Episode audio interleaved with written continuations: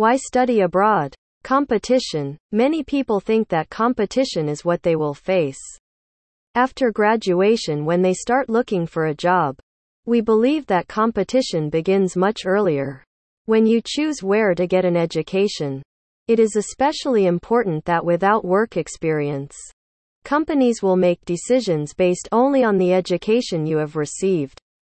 The competitiveness of a candidate who has studied abroad is increased not only due to the status of the diploma received, but also due to a high level of independence, a broad outlook and the presence of numerous international relations, education abroad. Even without referring to statistics, one can say, without a doubt that a student who has lived for a long time in a foreign country is more organized and has a higher level of self-discipline.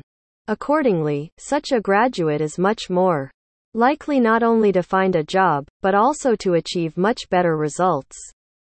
That is why education abroad can be considered one of the most profitable investments in your future.